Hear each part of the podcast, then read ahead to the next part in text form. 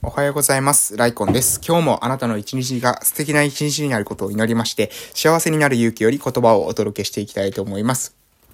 えっとですね、本日よりですね、まあ、えー可能な限りで、でっていうことにはなるんですけども、朝ね、あの、この配信を始める前に、えーライブ配信をしてですね、情報、口のこのトレーニングをしてから、これ話すという、こういう風にしようかなという風に思ってます。またね、あの、それ以外のかんタイミングでも、えーライブ配信とかもね、あの、していこうかなと思います。ライブ配信っていうのは、このラジオトークでね、えーライブ配信を基本的にはすると思いますので、まあですね、あの、時間がたまたまあったよという方はですね、聞きに来ていただけますと、え嬉しいなというふうに思います。うん、もうね、あの、昨日、昨日っていうか、あのですね、私のこの家のね、電気なんですけど、えー電気がこう、時間で、になると、こうパッてこうつくような、えー設定ができる電気なんですよ。スマートライトっていうんですかね。うん。あのーできて、その Wi-Fi につないでおくと、えー自分、携帯でですね、こう設定しておくと、その時間になるとですね、電気がパッと、えーつくということで、えーフューっていうのが、ヒューか、ヒューっていうのが、なんか一般的にはですね、有名なんですけど、この私のはですね、ヒューじゃなくて、なんか、なんか、ロー、ロヤローみたいななんか名前だったような気がするんですけど、なんかそんな電気使ってます。で、これ結構いいですね。あの、朝起きるときに電気が、でつくとね、なんかね、あの、あの、音で、音がチピリ、チリリリリってなるとですね、なんかビクってして起きるじゃないですか。で、あれなんかね、ほんと体に悪いなっていうか、なんか自分、あれで起きると気分悪いですよ。あの、朝からね、なんかびっくりさせられたっていう、昔ね、なんか、えー、昔の家だとなんか、あの、鍋の、鍋をですね、カンカンカンカンとかた、あの、お母さんが叩いてですね、子供を起こしただとかいう、あれがあると思うんですけど、もう本当あれね、びっくりするからやめてほしいな、というふうに思うんですよね。それなので、えー、この電、電気でですね、この電気がピカッと光って、えー、なんか体が、ちょ、ちょ、しかもちょ、ちょっとずつね、この電気のあの、光を上げていくっていう、あの、方法を、えー思いつきまして、で、それをですね、や、やるとなんかちょっとずつね、光がいい感じに上がっていって、あ、か明るくなっていって、すっきり目が覚めるということで、うん、あの、4時半ぐらいからですね、私の家の電気はですね、ちょっとずつこう、明かりがですね、強くなっていって、えー5時にですね、マックス強くなって、えーそこで目が覚めると。えーそこまでの間でもですね、目覚めることあるんですけど、大体そこからえー目覚めて、え朝のタスクをこなしていって、で、まあ、このライブ配信を撮って、こう、口のトレーニングをした後に、えこの本、本題の配信を撮ると。えーこれか、なかなかいい、えスケジュールなんじゃないかなというふうに、え思っております。ということでですね、前振りがもう非常に長くなってですね、2分30秒になってしまいましたので、え本題に入らせていただきたいと思います。幸せになる勇気です。えー自分の人生は自分で選ぶことができるというのが、え今日の内容でございます。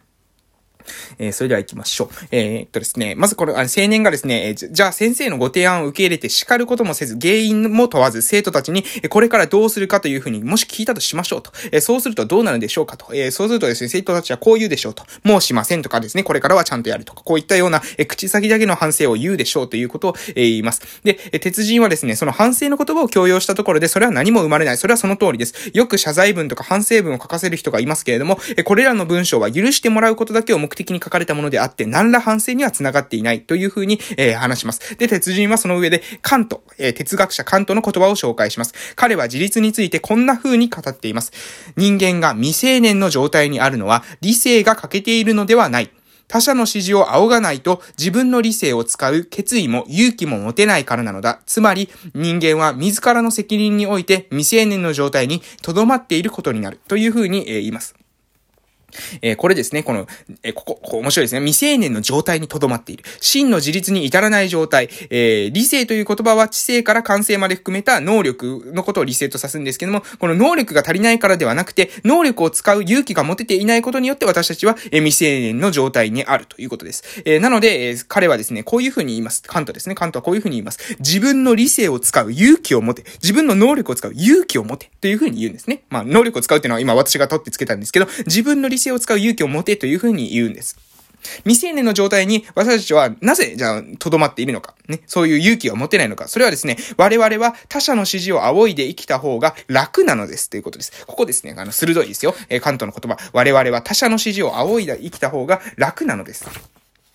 えー一定の忠誠さえ誓っていれば、面倒事は全て誰かが引き受けてくれる。家庭や家族、学校の子供たちも、企業や役所で働く社会人もカウンセリングにやってくる相談者も、えーそうでしょうということですね。自分が失敗の責任を取らないで済む。えーこういったところ、こういった、えー心理的に勇気を使えない状態が、えー未成年の状態にあるというところです。で、え、何のためにそんなことをするんでしょうかと。何のために、え、そんなことをするんでしょうかというか、えー、ごめんなさい。なんの、ちょっと話が変わりました。えー、子供たちを未成年の状態に置いておくべく、えー、自立がいかに危険にあるかということを周囲の大人たちは吹き込みます。え、いいですか？周囲の大人たちは子供たちを未成年の状態に置いておこうとします。それはなぜか。それはですね、自分の支配に置くためにだと、え、自分の支配下に置くためにそういうことをするんだというふうに鉄人は言います。えー、親、そして教育者はどうしても子供たちに過干渉になり過保護になる。その結果何事についても他者の指示を仰ぐような自分では何も決められない子供を育ててしまう。年齢だけは大人になっても心は子供のままで他者の指示がないと何もできない人間、こういった人間を育ててしまうことになるというところです。じゃあなぜ、えこういうことになるのでしょうか？で、青年はですね、いや、私は自立を望んでいます、望んでいますよというふうに言うんですけども、鉄人は、えー、いや、えー、っとですね、そうではないんだと。えー、あなたは生徒たちに自立をされるのが本当は怖いはずだというふうに話します。では、なぜ怖いのかというとですね、もしも生徒たちが自立してしまったら、あなたと対等な立場になってしまったら、あなたの権威は崩れ去ってしまう。あなたは今、生徒たちと縦の関係を築いており、その関係が崩されることが怖いのです。これが教育者と、教育者、これは教育者だけではなく、多くの親が潜在的に抱える恐怖です。親もですね、やっぱそういう恐怖あると思います。自分と子供がね、対等になってしまったら自分の権威が崩れ去ってしまう。自分が弱い立場になったような気がしてしまう。それは子供たちの自立をですね、本当は望んでいないんですね。自分のコントロール下に常に置いておきたいというような気持ちが心の中の奥にはあるというところです。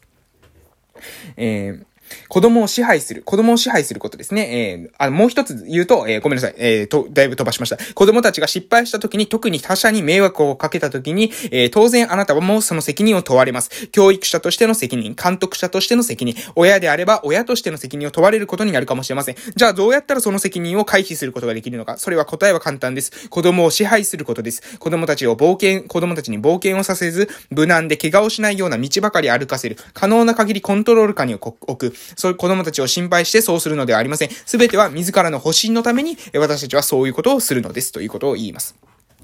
なので、えこういったですね、保身とか、え自分とですね、縦の関係を、え築いて、自分、本当、コントロール下に置くっていう、置いておくっていうことを、えしないために、こういった心理にならないために、え教育をする立場にある人間、そして組織の運営を任されたリーダーは常に自立という目標を掲げておかなければならないというふうに、えー、鉄人は言っています。まあ、なので、アドラーの指摘でしょう。教育する立場にある人間、そして組織の運営を任されたリーダーは、常に自立という目標を掲げておかなければならない。えー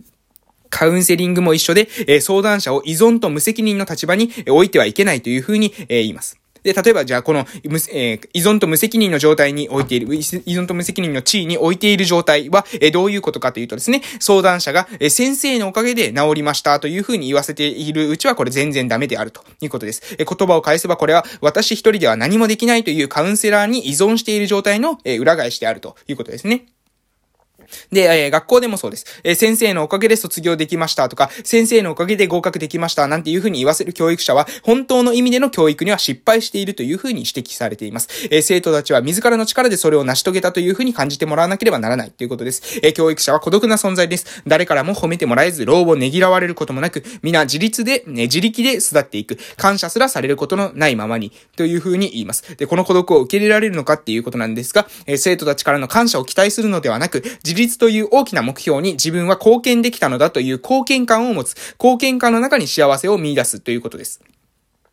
で、鉄人は、え幸福の本質は、本、貢献感なのだというふうに指摘します。幸福の本質は貢献感なのだ。えー、もしも、えー、あなたが生徒たちと、生徒たちから感謝されたが、されたがっているのだとしたら、先生のおかげでという言葉をですね、待っているのだとしたら、それは結果として生徒たちの自立を妨げているのだというふうに思ってくださいということです。うん。えー、面白いね。えー、非常に 面白いなというふうに思います。もうこれ言ってる時にもね、いろんなことが、えー、言葉がですね、刺さる方いらっしゃるかもしれませんね。えー、例えば子供が、えー、友達のところに遊びに行ってもいいというふうに聞かれた時に、この時にもちろんいいよというふうに許可を与えたり、宿題をやってからねというふうに条件をつける親がいます。あるいは遊びに行くこと自体を禁止する親もいるでしょう。これはいずれも子供を依存と無責任の地位に、えー、置く。行為であるということです。そうではなくて、それは自分で決めていいんだよというふうに教えること。自分の人生は日々の行いは全て自分の決定、自分で決定するものだというふうに教えること。そして決めるにあたって必要な材料、例えば知識とか経験があればそれを提供する。それが教育者の、えー、あるべき姿であるというふうに鉄人は話します。で、子供たちがやるとですね、何かもしかしたら子供がやるより自分が選択してあげた方が子供たちが、えうまくいくというような気がするかもしれません。しかしですね、えそれに対して鉄人が、え親や教師が選んであげた道、えそれ、その選択だけがですね、え成功するっていうこと、風には限らないんだという風に言います。なぜ彼らの選ん、彼らの選択だけが失敗に終わって、自分の指し示した道なら失敗をしないという風に言い切れるんですかという風に言われます。えー、いう風に指摘します。えー、子供たちが失敗した時、確かにあなたは責任を問われるかもしれません。でも、それは人、人生をとした責任ではない。本当の意味で責任を取らされるのは本人だけなのです。だからこそ課題の分離という発想が生まれます。つまりその選択によってもたらされる結末を最終的に引き受ける本人が、えー、責、えー、責任を取る、えー、本人が、本人の課題であるということですね。その選択によってもたらされる結末を最終的に引き受ける、えー、のは誰かという発想において、えー、最終的な責任を、えー、引き受ける立場にない、えー、あなたが、教育者がですね、えー、他者の課題に介入してはいけないというふうに、えー、言っています。子供たちの決断を尊重し、その決断を援助するのです。そして、いつでも援助する用意があることを伝え、近づきすぎない、援助ができる距離で見守る。たとえその決断が失敗に終わったとしても、子供たちの、子供たちは、自分の人生は自分で選ぶことができるという事実を学んでくれることでしょうというふうに話します。えー、でですね、この自分の人生は自分で選ぶことができる。これはですね、本日、えー、この、えー、幸せになる勇気での、えー、議論を、えー、貫く、えー、大きなテーマであるので、しっかりとですね、えー、覚えておいてくださいということです。えこの今日、今日話した内容ですね、えー、自分の人生は自分で選ぶこと、自分で選ぶことができる。これね、あの、かなりキーワードになっていきます。私たちが自立という、えー、ものを、えー、目指すときに、えー、教育者というのはどういった立場で関わればいいのか、えー、その子供たちっていうのは自分の人生が自分で、えー、選ぶことができるっていうふうに、どういうふうに伝えていくのかってことが、私たちが教育者とか、えー、親であると立場である時に、え重要な考え方じゃないかなというふうに思いましたので、え今日はこの話をさせていただきました。え、それではですね、お時間ですので終わらせていただきたいと思います。これから今日というあなたの人生の貴重な一日が始まります。良い一日をお過ごしください。それでは夕方の放送でまたお会いしましょう。いってらっしゃい。